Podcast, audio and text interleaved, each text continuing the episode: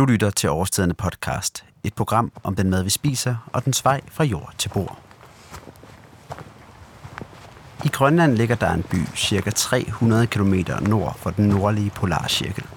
Byen hedder Ilulissat og har 4.500 indbyggere, hvilket er en stor by på disse breddegrader. Om vinteren er jorden dækket af tyk lag is og sne, og kulden kan nærmest være uudholdelig. Men om sommeren er det en helt anden virkelighed. Her skinner solen ofte 24 timer i døgnet fra en skyfri himmel, og mængden af regn er langt under det halve af, hvad man har i Danmark.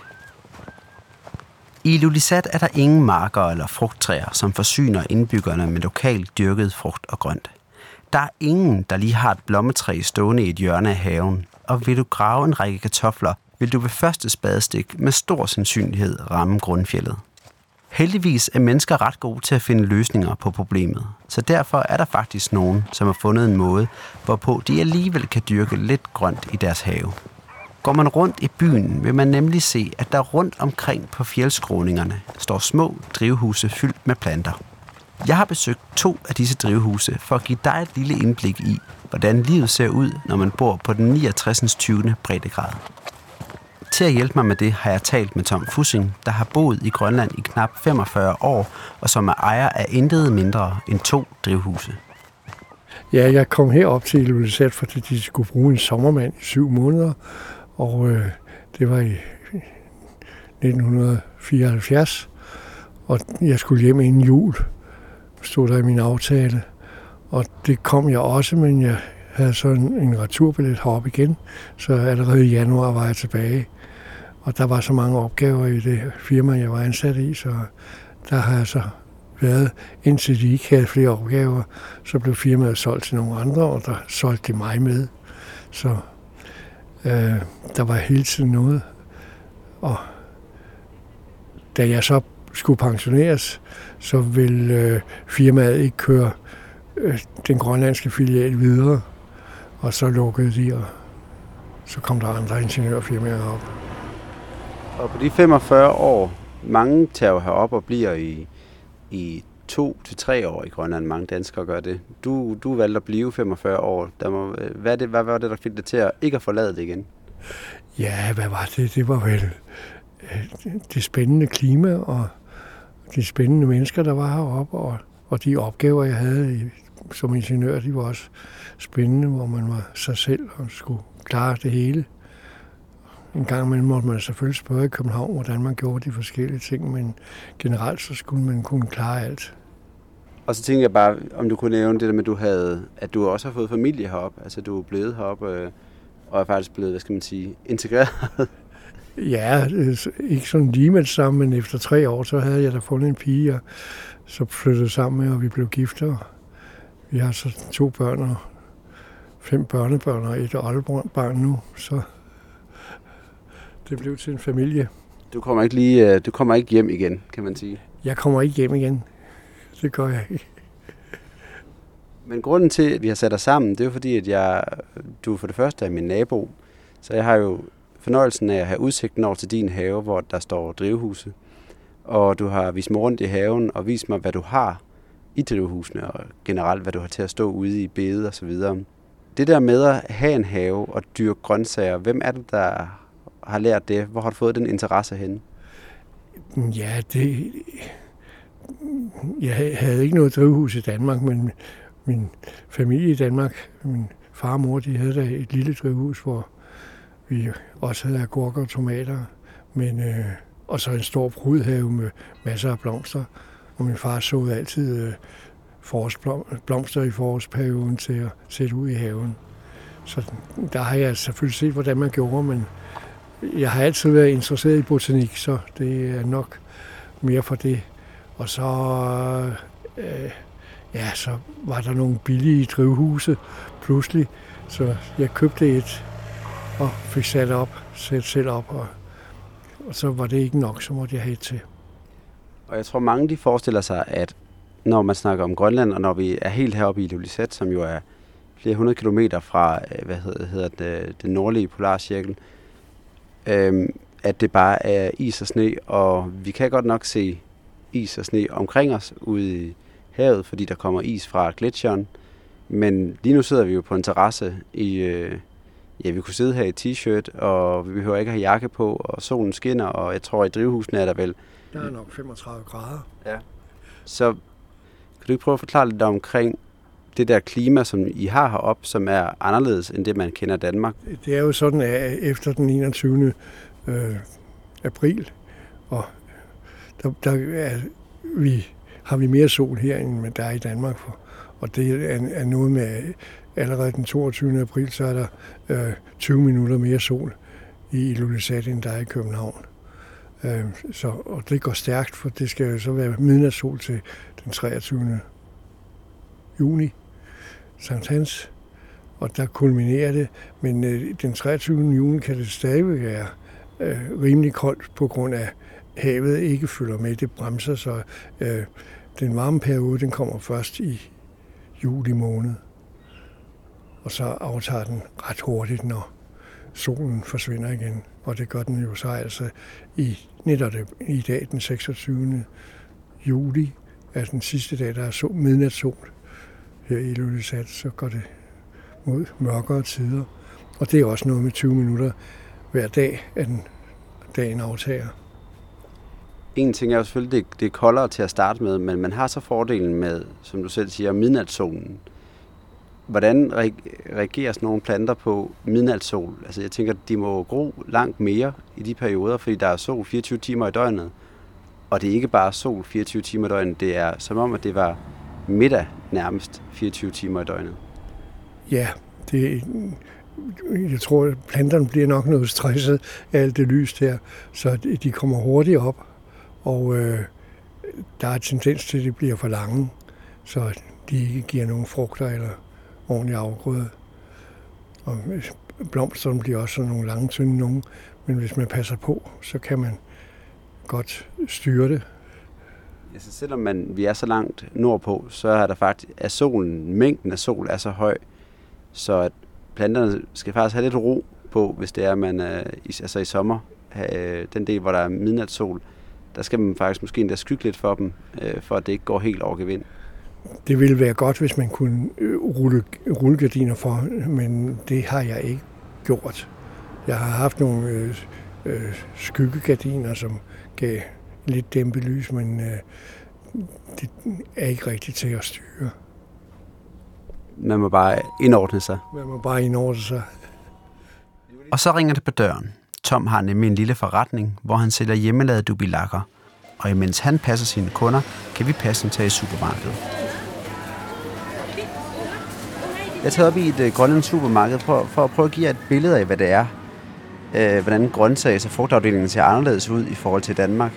Og hvis man fx kigger på hylderne her, ja, så er sådan noget som bladcellerien ligner jo egentlig det, det, man også har i Danmark, men er meget mere bladene, er ligesom allerede, som man måske kan høre, visne. Øh, men også sådan noget som øh, porre. Bladene på, på porren er, er vissen, altså de yderste blade. Det er rimelig tydeligt kunne høre her. Og vi har, vi har, hvad hedder det, spidskål, hvor de yderste blade igen igen er gule, efter de er blevet transporteret. Og udfordringen er jo selvfølgelig, at ting skal flyves ind eller sejles ind, hvilket gør, at grøntsagerne bliver udsat for en masse forskellige temperaturer, og selvfølgelig er langt undervejs. Så virkeligheden er så lidt anderledes. Og på trods af, at det ser sådan her ud, jamen, så er prisen stadigvæk omkring, lad os se, om vi kan finde den. Blomkål her, 25 kroner for et lille blomkålshoved. Og hvidkålen her koster 44,95, på trods af, at det altså er, er gult og vissent træt. Så hvis man vil have grøntsager, der er sådan til relativt billige penge, ja, så skal man over i frostafdelingen købe øh, frosne grøntsager øh, som et alternativ. Formålet med denne lille reportage er ikke at udstille de grønlandske supermarkeder og deres udfordringer med at finde frisk frugt og grønt. Manglen på frisk frugt og grønt er jo bare en naturlig konsekvens af, at Grønland er et kæmpe stort land, som ligger relativt isoleret i et område med et ekstremt klima. Virkeligheden i de grønlandske supermarkeder viser også, hvor privilegeret man egentlig er i Danmark, hvor et kål bliver smidt ud, hvis bare dækbladene er lidt gule, eller bladene på porren er visne.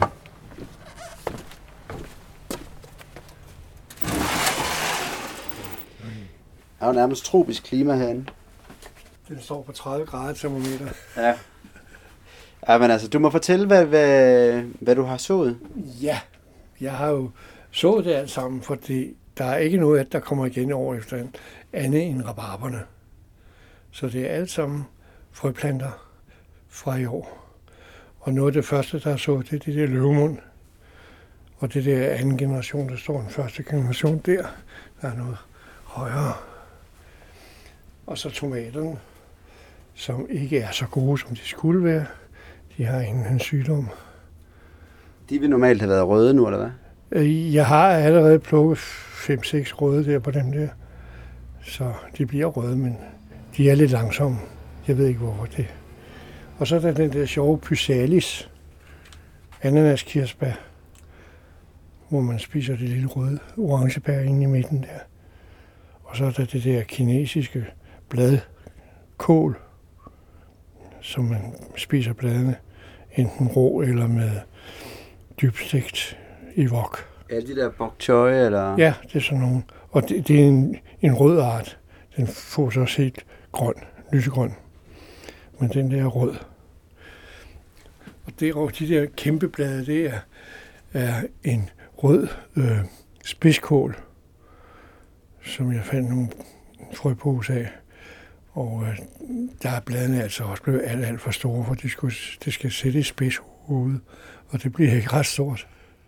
Man kan sige, noget som jeg tror, nu når jeg ser din kål, så tænker jeg, at alle, der har dyrket kål i Danmark, de, de må misunde dig for én ting. Og det er, at der ikke er så mange skadedyr heroppe. Fordi de står jo flotte, og der er ikke spist noget som helst af dem. Nej, der er ikke skadedyr på nuværende tidspunkt, men øh, tidligere på sæsonen, der er der nogle små, øh, øh, hvad hedder sådan nogle, de hedder natsværmere, som har nogle larver, som gnaver i bladene på kålen og ja, på alle blomsterne. Så du er altså ikke helt fri for, jeg er ikke for helt dem. fri for den, men de er væk nu, de larver. De er blevet til natsommerfugle, natsværmere. Selvom der ikke er nat heroppe, så er der altså sådan nogle, der sværmer rundt. Men noget, man kan se ved dit, dit drivhus, det er også, det er jo ikke ren og skær, hvad skal man sige, øh, udelukkende for planter. Der er også ret meget øh, prydplanter Ja, der, og sjov i det. Det, der er mange prydplanter, der er de der flotte Mesembriantium middagsblomst. Og de er jo helt fantastiske, når solen skinner. Og så har jeg en hel del stemmer, og de kan godt stå udendørs og klare sig meget fint. De kan endda stå med lidt sne på, og når sneen smelter, så er de stadigvæk pæne. Men hvorfor har du det her? Altså, du har jo, du, hvorfor blander du dem med grøntsager og, og blomster? Hvorfor vil du have blomster også? Ja, men det skal være noget pænt at se på, og det er jo kun for sjov alt sammen. Jeg kan jo ikke spise de der grøntsager, hvis jeg satte grøntsager i alle kasserne, så var der alt for meget. Du har jo to, så jeg synes, vi skal næsten gå ind og se, hvad du har inde i det andet, og også hvad du har umiddelbart udenfor. Ja, her udenfor, der står der jo den vilde kvæn, fjeldkvænen, og den spises jo på Grønland som rabarber. Man spiser stikkene, og jeg øh, sukrer dem, kandiserer dem, eller laver grød af dem.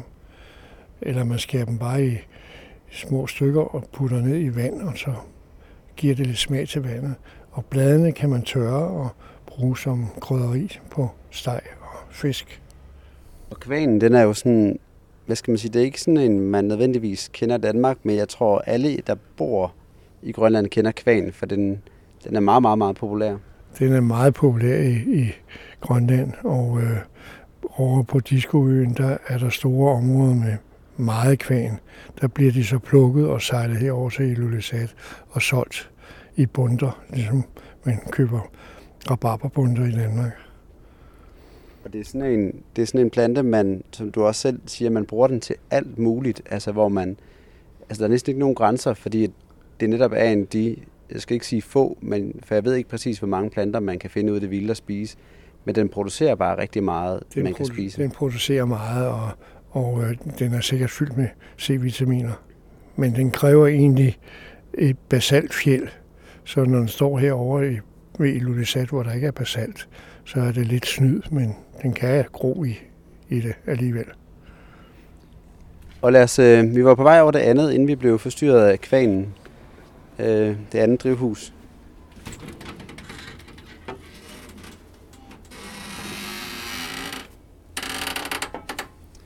Det der termometer er gået helt oven ud. Over 40 grader. Så det er måske meget passende, at der bliver luftet lidt ud. Ja. Der står en enkelt peberfrugt, en peberplante, men der er kun én blomst i. Det kan da godt være, der kan nå at komme en peber. Og så står der lidt grønkål der. Jamen, grønkål er jo en meget taknemmelig plante. Den, øh, den, den gror jo flot, den du har der. Den, den gror meget fint, ja. Dit drivhus herinde har jo noget, som jeg tror, man ikke finder i noget dansk øh, drivhus. Kan du regne ud, hvad jeg tænker på? Ja, der er jo også et lille dubelakværksted, øh, hvor jeg sidder og skærer små dubelakker af rensdyrtak. Og det laver man jo med sådan nogle elektriske fræser. En dubelak er sådan en, en slags øh, talisman, øh, amulet, eller kan man kalde Man kan bruge den til at holde underånder væk med, hvis man tror på det. Og man kan så også bruge den til at sende underånden til sine uvenner, hvis man tror på det. Så laver man en dubelak og sender til sine fjender. Og det kan godt være lidt farligt. For hvis fjenden er dygtig, så sender han en tilbage, og så går du over den første. Så bliver man selv slået ihjel? Ja, det er historien. Dubilakker er som Tom fortæller en slags ånd, som både har beskyttende og angribende egenskaber. I dag ses dubilakkerne primært som små figurer, der er udskåret i træ, rensdyrgevir eller valtænder. Og troen på det overnaturlige har altid været en del af livet for de mennesker, der har beboet Grønland. Dykker man ned i den grønlandske kultur, ja, så vrimler det nemlig med savn og myter om åndemalere, talende isbjørne og kæmper. Men med koloniseringen og kristningen af grønlænderne blev den traditionelle kultur i Grønland undertrykt. En kultur, der dog i takt med grønlændernes stigende selvstændighed er blevet stærkere og stærkere. Nu skal vi tilbage til Tom, der fortæller om, hvordan planterne trives ude i haven. Her har vi majroer, og øh, der er der nogle pæne på, og der er også majroer over de andre kasser. Øh, og så er der en blandet kasse der med morgenfruer, dem kan man jo også spise, men det er mere for dekorationsskyld, jeg har dem. Og så er der ærter, og det der er vist nok en, det er en blomkål. Der er sat ind af der.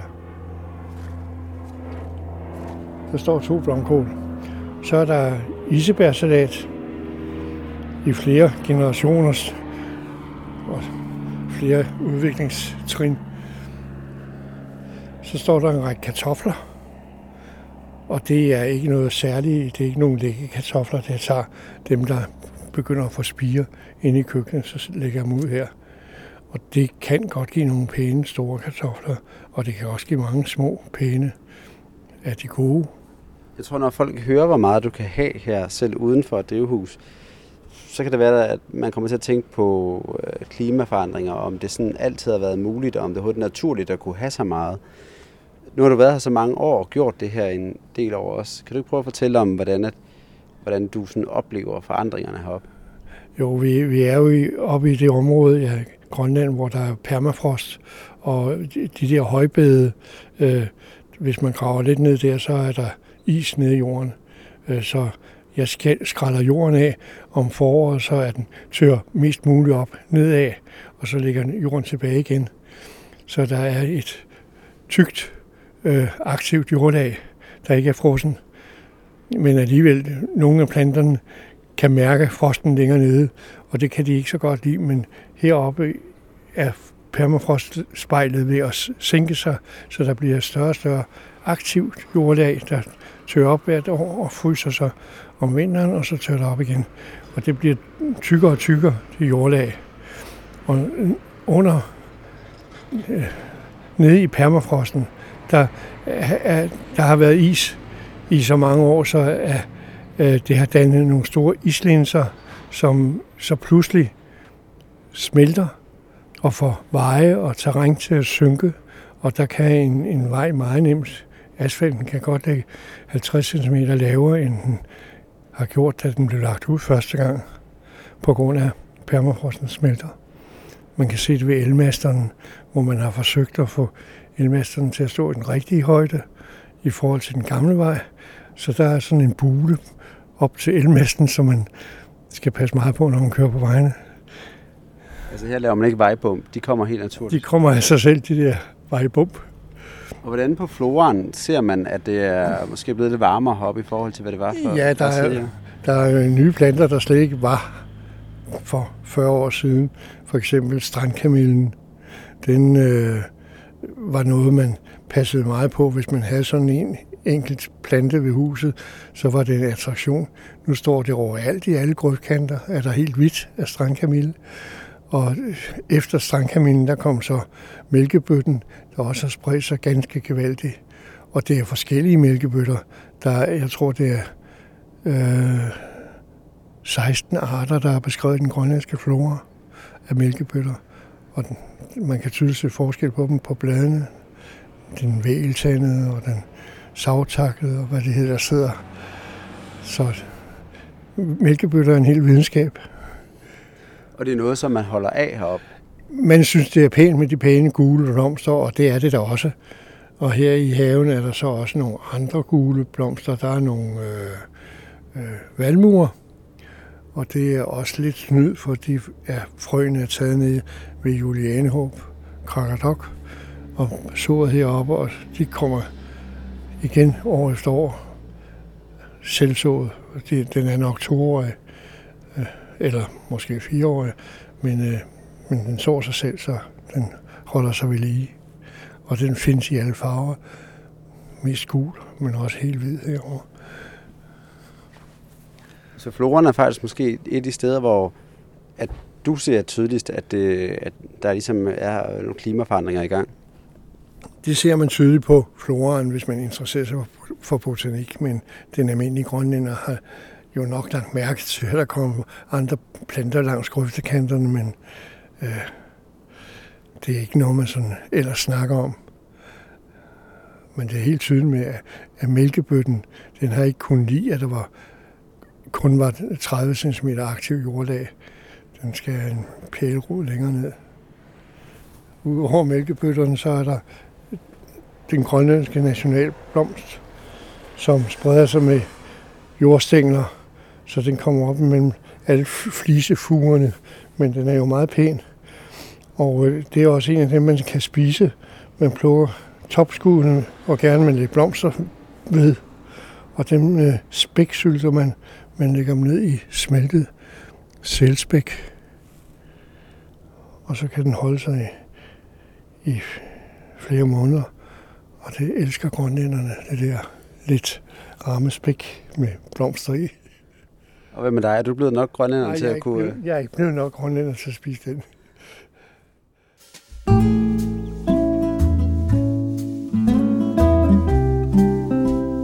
Med den grønlandske nationalblomst Niviasjak slutter denne udsendelse, som jeg håber har været med til at give dig et lille indblik i, hvordan livet ser ud, når man lever i den nordligste del af rigsfællesskabet. Mit navn er Mads Malik Fuglsang Holm, og jeg håber, at vi lyttes ved i næste uge, hvor der er en ny udsendelse klar. Vi lyttes ved.